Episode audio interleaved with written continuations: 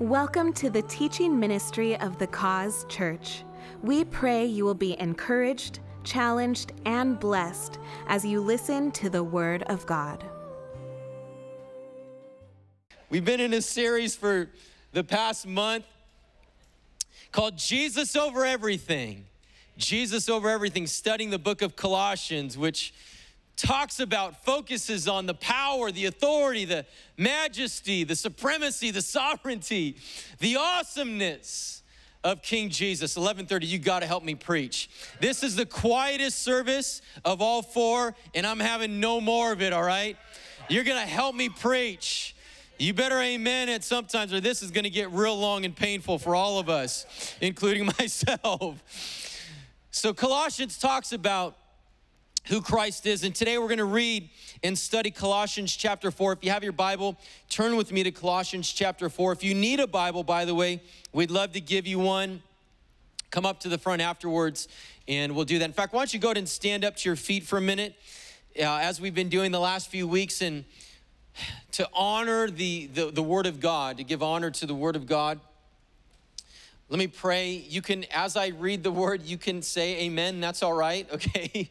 Uh, but let me pray first. Father, we thank you for your love, your grace. Thank you for bringing us here today. Lord, there's nothing like your word. It's powerful, it changes our lives. When we hear it, receive it by faith, and then obey. We want to be men and women who have ears to hear, hearts to receive this morning. So speak to us and encourage us today. If you agree with that, come on, church, say amen. Amen. amen. Masters, it says, Colossians 4 Masters, be just and fair to your slaves. Remember that you also have a master in heaven. Devote yourselves, verses 2 to, to uh, 6, by the way, are what we're going to focus on. Devote yourselves to prayer with an alert mind and a thankful heart. Pray for us too that God will give us many opportunities to speak about his mysterious plan concerning Christ. That is why I am here in chains. Pray that I will proclaim this message as clearly as I should. Live wisely among those who are not believers and make the most of every opportunity. Let your conversation be gracious and attractive so that you will have the right response for everyone. Tychicus will give you a full report about how I am getting along. He is a beloved brother and a faithful helper who serves with me in the Lord's work. I have sent him to you for this very purpose, to let you know how we are doing and to encourage you. I am also sending Onesimus, a faithful and beloved brother, one of your own people. He and Tychicus will tell you everything that's happening here. Aristarchus, Tychicus, Aristarchus, those are fun to say. Aristarchus, who is in prison with me, sends you his greetings, and so does Mark, Barnabas' cousin. As you were instructed before, make Mark welcome if he comes your way. Jesus, the one we call Justus, also sends his greetings. These are the only Jewish believers among my coworkers. They are working with me here for the kingdom of God, and what a comfort they have been. Epaphras, a member of your own fellowship and a servant of Christ Jesus, sends you his greetings. He always prays earnestly for you, asking God to make you strong and perfect, fully confident that you are following the whole will of God. I can assure you that he prays hard for you and also for the believers in Laodicea and Hierapolis. Luke, the beloved doctor, sends his greetings, and so does Demas. Please give my greetings to our brothers and sisters at Laodicea and to Nympha and the church that meets in her house. After you have read this letter, pass it on to the church at Laodicea so they can read it too, and you should read the letter I wrote to them. And say to Archippus, be sure to carry out the ministry the Lord gave you. Here is my greeting in my own handwriting, Paul. Remember my chains. May God's grace be with you. Before you sit down, tell somebody next to you, say, hey, I feel led to tell you that you look good and you smell good too. Come on, then you could be seated. You look good and you smell good too, and then you can be seated. Last week we focused on Colossians chapter 3, and my brother, Pastor Josh, preached a great message. If you were here, you heard it called Live the Jesus life. Live the Jesus life. And in chapter 3, Paul begins to describe how Christians, Jesus followers, believers should live. Talks about taking off our, our, our old sinful nature and putting on our new Christ like nature. And then he begins to talk a little bit about what that looks like in our marriages, in our families, in our homes, in our workplaces. And then he flows into verses two through six, which is what I want to focus on from chapter four, which describes our responsibilities as believers towards those who are not yet believers, towards those who do not know the Lord, who don't know that Jesus is over everything.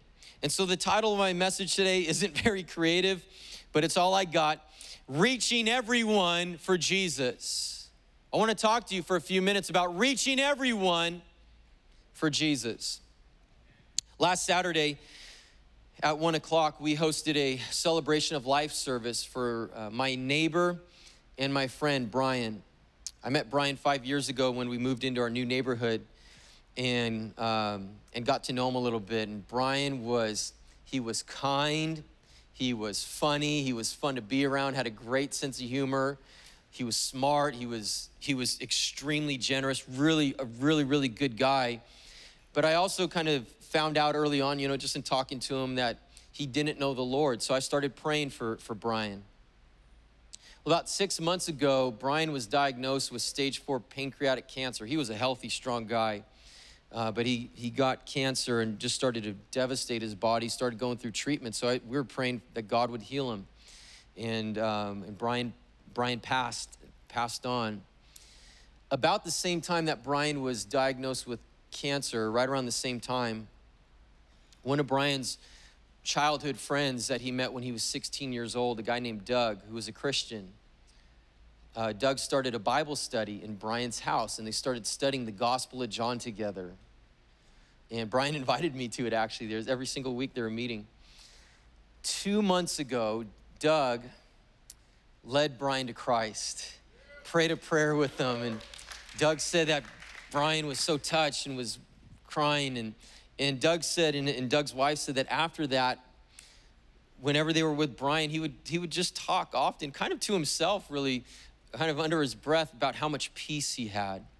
And uh, I'm so I was so thankful to hear that. I was so thankful that Brian came to the to the Lord and that he is in heaven. He's more alive now than he's ever been, that I'm gonna get to see him again and spend eternity in heaven with him. And I was thankful that God used me in, in some way and Doug and other neighbors and other friends throughout Brian's 59 years of life to plant seeds and talk to him about the Lord and, and water those seeds. Because, friends, there is nothing more important in life than knowing the Lord and helping others know him. There's just, if you can, if you think you know something else, then come tell me, but I can't think of anything else. That's what life is about. Jesus said in Matthew 28, which we often call the Great Commission, after he had been crucified and resurrected, and then he appeared to his disciples and continued to teach them, he said, Go therefore and make disciples of all the nations. Help the people to learn of me, believe in me, and obey my words, baptizing them in the name of the Father and of the Son and of the Holy Spirit Listen, our vision statement, I know this is a unique service because we, we tend to get a lot of people that are kind of visiting or newer to the church. The vision statement of the Cause Church is real people, completely in love with God, unconditionally loving people, passionately serving Him, fully committed to bringing others to Jesus. My dad added that last statement, fully committed to bringing others to Jesus, about five years ago. And, and that statement defines the life of our church, the direction that we are moving. Friends, we are not an inward focused church. It's not bless God, it's us four and no more, praise the Lord. No, no, no, no. If you want a church like that, go somewhere else. We are an outward focused church. As long as there is one person in Southern California who doesn't know the Lord, the church doors will remain open forever. They are not closing. We ain't shutting down, we're not backing up. Come on, we are moving forward. We declare often, Southern California shall be saved. I don't know if you've thought about that. That is quite a bold statement, friends. 3 million plus people in Orange County alone, 10 million plus people in Los Angeles County. And God wants to use our church and the tens of thousands of other churches in Southern California to, to see everybody come into his kingdom. The Bible says, you know, that God is so patient, not wanting anyone to perish, but wanting all to come to him. You think, why? I think sometimes, why hasn't Jesus come back yet? Because he said, first, the good news must be preached in all of the world. And he's patient. He's just giving as much time as he can to give as many people as possible to come to know him, to come into relationship with him. And so, I like to say, like Reinhard Bonnke, the great German evangelist, said in his great German accent, hell empty, heaven full. Come on. We are to depopulate hell and populate heaven. That's my Reinhard Bonnke accent. Know it's not very good, but I love that. Hell empty and heaven full. Since Jesus is over everything, we must do everything we can to reach as many as we can for Him. Can somebody say amen? And so God has placed people in your life and in my life family members, co workers, friends, neighbors, loved ones, Starbucks baristas, or wherever you go, friends, strangers. And it's our job to reach them. This message today is not about bring somebody to church with you next Sunday. I'm not talking about that. I'm talking about wherever you live and wherever you go, you take Jesus with you. In fact, I want you right now in your mind, and I want you to hold this in your mind for the next few minutes during this message. I want you to think about somebody you know or the people that you know that don't know the Lord. I want you to think about them as you hear this message. Because I want God, the, through the Holy Spirit, to, to just, just smash something into your heart, plant something in your heart, a burning desire to see them come to know Him like never before because they're lost, they're separated from Him, they're missing out on the abundant and eternal life that God has for them. The Bible says there is a way that seems right to a man, but its end is, is hell and destruction. Friends, they are eternally separated from God if they don't know the Lord. And it is never too late. It's never too late. Part of God's purpose for your life is to use you to reach unbelievers with His love. It is one of the greatest joys you'll ever experience in your life is seeing somebody come to Christ and you had a part to play in it. It's awesome. If you've never had that before, you will. You will. When I was about 10 years old, our family started going up to uh, Montana every summer, southwest Montana, God's country, they call it. It's beautiful up there, Livingston, just outside of Yellowstone National Park. And my mom's parents, Grandpa Roy and Grandma Marge, bought a summer house up there and I love Montana. I'd go up there every summer into my early 20s and spend weeks. Sometimes I spent months up there. When I uh, was about my mid teenage years, when I kind of, the Lord really got a hold of my life, my Grandpa Roy's mother, who was my great grandmother, Mimi, she was a character. I got to know her. She was eccentric, she was funny, she was smart, interesting, but Mimi didn't know the Lord. And Mimi had she had been really hurt by judgmental and critical Christians. Livingston is a small town. It's like 3,500 people or something. So everybody knows everybody's business. Come on. On the radio there, it's like so and so got in trouble and so and so stole somebody's cow and stuff like that. So everybody knew everybody. So when Mimi occasionally would pop into church, she felt judged and criticized by, you know, everybody else. So she didn't want to go to church. And to add to, to that, her mom, she was adopted, but her mom, who did go to church was very, very abusive towards her. So she had a really distorted view of who God is. And so I started praying for her and I started talking to her about the Lord. He's like 16 years old. I don't remember what I said, but I was, I wanted her to, to know Jesus. And I know my mom did, my Aunt Sally, and, and many others. And I started praying for, I prayed for Mimi for over 20 years. Every day, every night, I'd pray for Mimi. Finally, when Mimi was 102 years old, living off of chocolate Twizzlers, that was like what she ate all the time. Uh, apparently, that's a key to longevity, long life. Eat chocolate Twizzlers, I don't know. She's 102. My mom and my mom's sister, Sally, witnessing her about the Lord. Mimi confessed Jesus as her Lord and Savior. 102. Come on, somebody. My mom had prayed, I prayed for for two decades. My mom had prayed for for four decades or more. Friends, it is never too late. It is never too late. In fact, I'm sorry, I was supposed to give you, did I give you my points yet? That's my first point is pray hard, pray persistently. Three essential responsibilities to reach everyone for Jesus. Number one is pray persistently or pray hard. Pray hard. You're a Christian today, friends, because somebody was praying for you. Somebody prayed you into the kingdom of God.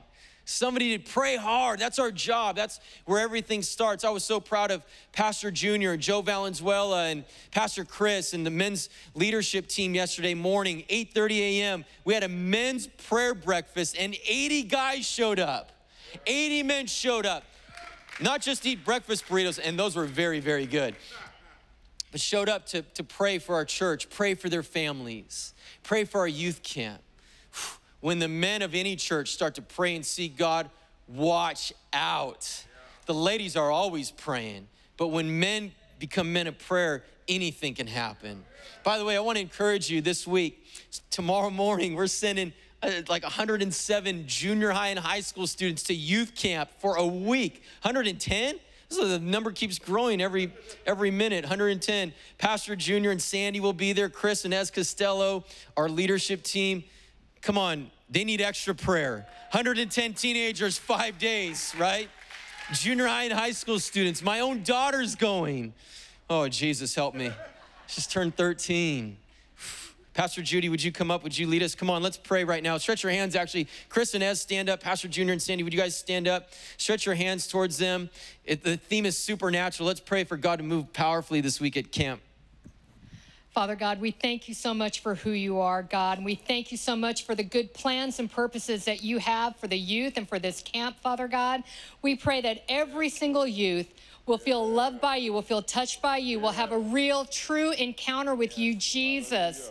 We pray for the leaders. We pray strength and energy, God, to keep up with these youth. We pray that you will download your thoughts, your words through these leaders over these youth, God, that every youth that will go to this camp will walk out, come out the other side, new, changed, uh, just knowing who you are, have a purpose, know their purpose very clearly. We pray against any kind of um, bondage, God, that these kids are being held against.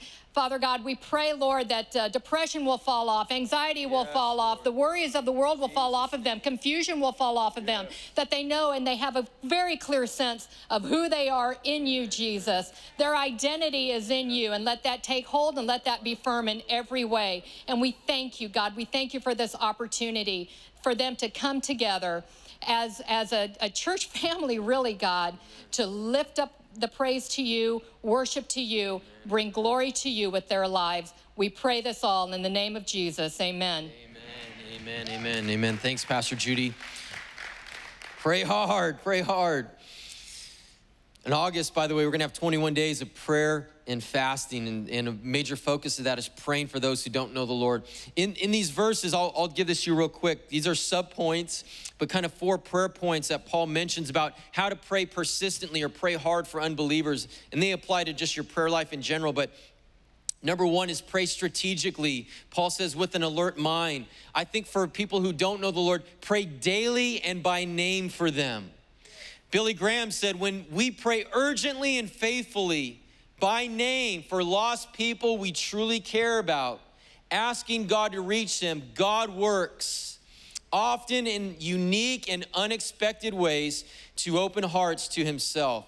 That is so true. Friends, by the way, if you know why a person isn't a Christian, sometimes you talk to people and they'll give you a reason, then start praying for that and praying against whatever that issue might be. Number two is pray thankfully.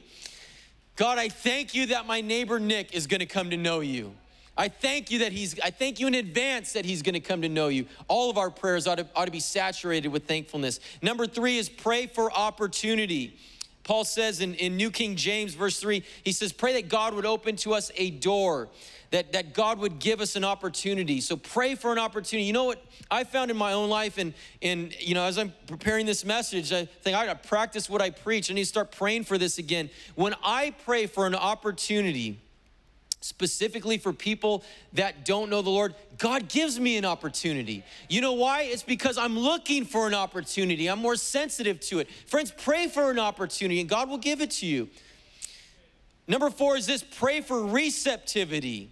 Paul says that we would proclaim this message clearly. Paul says in, in 2 Corinthians chapter 4, verse 4, Satan, who is the God of this world, has blinded the minds of those who don't believe They are unable to see the glorious light of the good news. They don't understand this message about the glory of Christ, who is the exact likeness of God. This is the spiritual battle. This is the primary spiritual battle, friends, is right here. You see, Paul says there's three things people who don't know the Lord, they're spiritually blinded. Why do you have to pray so hard for people to get saved? It's because Satan doesn't want them to get saved. He's trying to bring as many people to hell with him as possible. And so you pray and you pray and you pray and you pray. And when you think you can't pray anymore, you keep on praying. Pastor Sherry's used the example. It's like a jackhammer pounding, pounding, pounding, and you don't know when it's gonna crack or break, friends. And so you fight, you fight. Sometimes, you know, you'll talk to people and they're, they don't want to have anything to, to do with Jesus. And so you can back off. But listen, I think everybody's closer to the kingdom of God than, than they will even admit. But most people aren't that way, friends. Most people are open. Most people are open to the Lord. Here we go. Number two, I gotta, I gotta keep going here. The second, first essential responsibility we have to reach everyone for Jesus pray passionately, pray hard. Number two is live wisely. Live wisely, Paul says, among those who are not believers. Make the most of every opportunity. Amplified version says, Behave yourselves wisely, living prudently and with discretion in your relations with those of the outside world, the non Christians, making the very most of the time and seizing, buying up the opportunity. Listen, part of that, part of living wisely is that our lives should demonstrate Christ.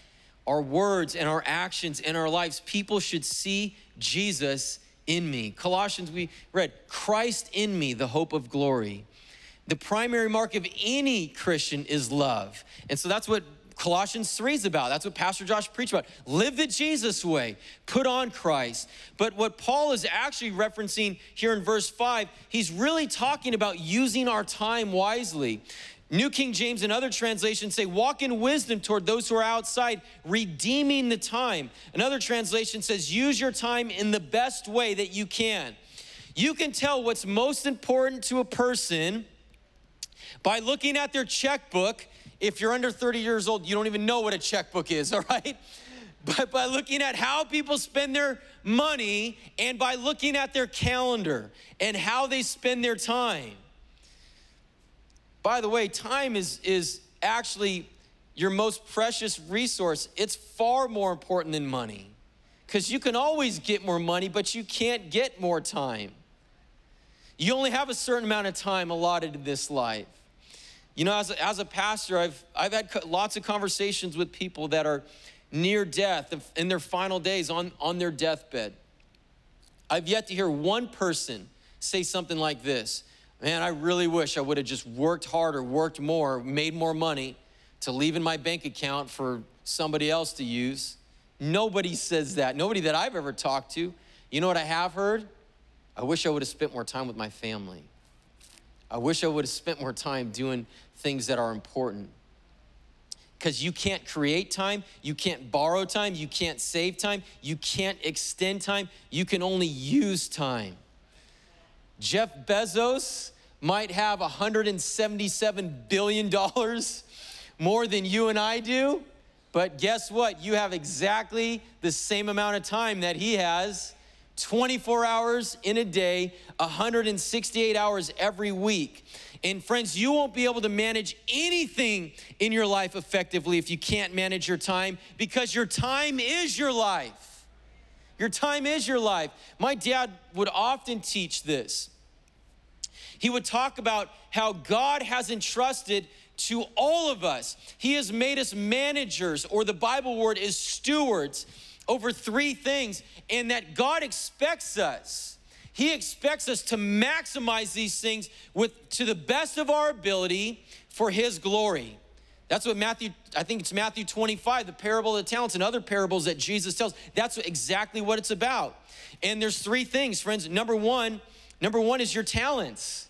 It's your natural gifts and your natural abilities, as well as the spiritual gifts and abilities that God gives you. You ought to use those for your glory. Colossians 3 says two different verses whatever you do, do it for the glory of God. The second one is your treasure. Which my wife just preached a message about that and talked about using our finances and our resources to honor God. And the third is your time. The third is your time because one of Satan's strategies against you is to get you so busy doing unimportant things that you don't have time for the important things in life. Maybe you've heard it said before that some people are so busy making a living that they forget to make a life. Jesus says, What does it profit a man if he gains the whole world but loses his soul? I think to make it maybe even a little bit more practical, what does it profit a man, specifically men, a husband, a father, if he makes all kinds of money but never spends time with his wife or his kids? The old preacher says if the devil can't make you bad, he'll make you busy. Some of us are so busy and we're so distracted that we don't we forget what's really important. Paul himself tells you exactly what you should be doing with your time in Acts 20 24. He says, But my life is worth nothing to me unless I use it for finishing the work assigned me by the Lord Jesus, the work of telling others the good news about the wonderful grace of God. I pray that that would burn in your hearts, friends. That burns in my heart. My life is a, is, is a waste if I'm not using it for, for Jesus and for His glory to do what He's called me to do, tell others about His love. God wants to use you, but make sure that you're investing your time in the most important things. Here's a few self reflection questions. Are you guys okay? All right, I'm almost done. Here we go A few questions. How much of what I'm spending my time on is to count five years from now? How much of what I'm doing with my life right now is going to count in eternity? How am I eternally impacting others with God's love? Who has God placed in my life that needs to know Him? How can God use me to reach them? Here's the third and the last point the third essential responsibility that we have to reach everyone for Jesus. Number three, is speak graciously. Speak graciously. Look at the person next to you and say, hey, don't be a jerk face. Come on, tell him, don't be a jerk face. Colossians 3 6 says, let your com that's a, Uncle Jim, by the way, called people jerk faces. Don't, don't let your conversation be gracious and attractive so that you will have the right response for everyone. Different translation says, Let every word you speak be drenched with grace and tempered with truth and clarity, for then you will be prepared to give a respectful answer to anyone who asks about your faith. Paul says in Ephesians 4:15, speak the truth in love. If you're going to speak graciously, Christians, Jesus followers, speak the truth, but speak it in love. Jesus is perfect truth, John 14, 6 and he is also perfect love 1 john 4 8 listen truth without love does not lead people to jesus truth without love does not reach people for the lord maybe you've met somebody nobody in here so don't be looking around and they know the Bible, they know the Word of God, they know the truth, and they can quote scripture left, right, upside down, from here to the cows come home, but they're the meanest people you've ever met. Come on. They're mean. As my grandpa say, they're meaner, meaner than a snake. And there is no love of Jesus in them. There's this funny scene from this movie where this girl, this teenage girl, is trying to witness to her friend who doesn't know the Lord. And she gets real mad at her, and her friend walks away, and she grabs her Bible and throws it at her friend who doesn't know the Lord and hits her in the back of the head. And then she yells at her, I am full of the love of Christ. I always thought that was funny. Some people are like that. They know the truth, but there's no love. That's not going to reach the world. By the way, love without truth doesn't reach people either. And our culture, I'm not going to go there today, but our culture is filled with things ideologies, philosophies, movements, and they sound loving on the surface, but there is no biblical truth in them whatsoever. And they're not leading people to the Lord, they're leading people away from Him. Too many Christians are adopting garbage like that too. You better watch, watch yourself. Paul says, watch your life and your doctrine closely. In other words, you better know what the truth of the Word of God says. It's good to be loving, but you need to know the truth, and Jesus alone is the truth. And if it doesn't line up with the Word of God, it ain't true. I think that's good preaching. Amen. All right. I'm amen myself. God's ways are always better. His ways are right and they're true and they're always better. Are your words gracious? Are they full of truth and love to those who don't know the Lord? Ask yourself these questions, and I'm going to close. Ask yourself these questions Do I tell others about what Jesus has done in my life, who he is? Or am I afraid of what they'll think of me? Friends, that's a good question.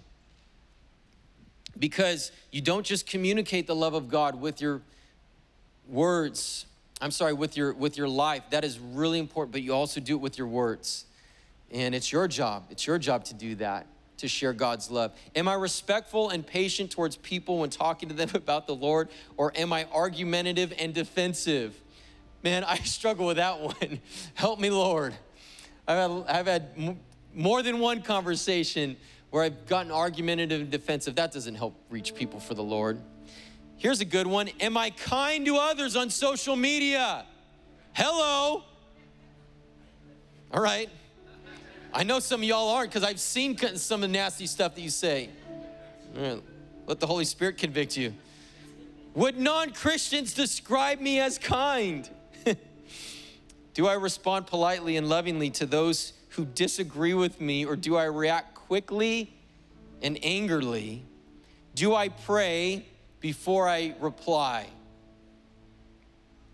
I told you a few minutes ago that uh, I did my friend Brian's celebration of life last Saturday. Well, a few days later, I got the most unbelievable, the meanest email I've ever got in my life in 20 years of ministry. And I get a lot of mean emails like every week. And those are just from Chris Costello, right? No, I'm just kidding. By the way, if you ever want to send me a mean email, you're welcome to do that and share your thoughts. My email is J O S H U A R at thecause.cc. In fact, if you're gonna send me one, send it, send it three or four or five times just to make sure that I get it. I'll respond right away. Anyways, I got this email from this guy who had been at the celebration of life service, and he called me names in there that I had never heard before and accused me of things that nobody's ever accused me of. It was unbelievable. Uh, things I'd never repeat anywhere else, especially in church. And um, obviously was, you know, just hurting in pain. He even made reference to something in there, and I knew immediately where this was coming. I was just getting a projection. Just, it was demonic, honestly.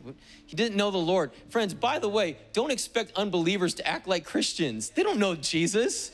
Why are you getting mad at them? Pray for them, love them. Let the Holy Spirit convict them. It's, it is foolish. It is a waste of time for you to get angry at those things. To, if you're getting angry at the person, that's a waste of time. You can get angry at the spirit behind it and pray against it. They don't know the Lord. You can't expect them to act like Christians. Christians have a hard enough time acting like Christians, myself included. Anyway, so he sent this to me, and I showed Jenny. I was like, You got to see this this guy had enough courage to put his first and last name in it to his credit. If you're ever gonna send me a mean email, you better put your name in there. If you don't, you're a coward. All right, Jesus, help me. I know I'm, I'm still, he's still working on me, but don't send me an email like that and blast me over something. You don't even put your name to it, you chicken. Anyways, all right, uh, sorry, Jesus. Pray for me, pray for your pastor. Anyway, so I, I thought about it. I thought about a lot of things that I could say. Some of them, I wouldn't repeat in church. But I took some time, honestly, all kidding aside, I took some time to think and pray about it. By the way, sometimes the best response is no response. Jesus did that. He didn't respond to every accusation, all the lies, lie after lie. He didn't even respond. He just kept his mouth closed. Proverbs talks about that too. But I, I thought and prayed about it, and I, I, I did reply to him. This is what I said I said, Thanks for taking time to share your honest thoughts via email. That's funny. they were honest. Thanks for taking time to share your honest thoughts via email. You have some misperceptions about churches and pastors, including myself, as well as a misunderstanding of what I communicated about the love of Christ and the hope of heaven. I'm sorry for any hurt and pain you've experienced from pastors. I'm praying for you. Friends, I am praying for this guy. I was telling you, pray for unbelievers. I have a hit list. I call it a prayer hit list. This guy, first and last name, is on my hit list now. And whether he likes it or not, he's getting prayed for by name every day until I know that he's saved. I pray that he steps foot in this church so I could give him a good knuckle sandwich in Jesus' name. No, I'm just kidding. I'm just kidding. Pray that he comes to know the Lord. We must, we must do our best to speak graciously to, to those who don't know the Lord. Since Jesus is over everything, we must do everything we can to reach everyone for him. Who has he placed in your life, friends, that you're called to reach? And my challenge to you this week, and not just this week, but for your life, pray persistently every day by name for people who don't know the Lord. Make time to reach out to them. And then look look for an opportunity. And when God gives you an opportunity, step out in faith, step out in love, step out in courage and share with them. Amen. Amen. Would you stand to your feet? I want to pray for you and then we're going to sing a song and then I'll come up and wrap up. I want to pray for you just in response to the message. If you want, you can just lift your hands. Lord, we just come, we stand in your presence as a church family, first and foremost. God, just declaring that this is a house of salvation. Lord, where anybody and everybody can come and meet you, come into relationship with you. God, we pray that more than ever before, in the coming days, weeks, months, years, decades, God, that we would reach more people for you than we've ever reached with your love. And God, I pray individually in each one of our lives, wherever we go, and whatever our sphere of influence is, that we would represent you well, Jesus. Christ in us, the hope of glory. We put on Christ, love, tender mercies, kindness, God, through the power and the presence of your Holy Spirit, that in our words and our actions, that people would see Jesus. Fill us with your love, God. Let us see people how you see them. People that maybe we wouldn't want to, want to have anything to do with, that we've have, have steered clear from. Let our hearts break over them. Let us see them how you see them, God, and use us in their lives. We pray. In fact, just right now, I want you to say, you don't need to be loud, but just say whatever names you're thinking of, pray for them. Just say, mention their name right now. God, we pray for our friends, family members. I can think of people in my life. God, I think of Nick, my neighbor. God, I'm praying, Lord, we pray that they would come to know you, that their eyes would be open, their hearts would be open to you, Jesus, that you would convict them of their sin and draw them to Christ. And God, use us to plant seeds, water, seed, water the seeds in whatever way you choose to for your glory. Let us live our life in a way. Lord, that makes a difference for eternity, to focus on what's important. We love you so much. Help us to love people, Jesus. In your name we pray. Amen. Amen. Thanks for listening to this message from the Cause Church. For more information about the cause or for further resources, visit our website, thecause.cc, or call 714 255 0930.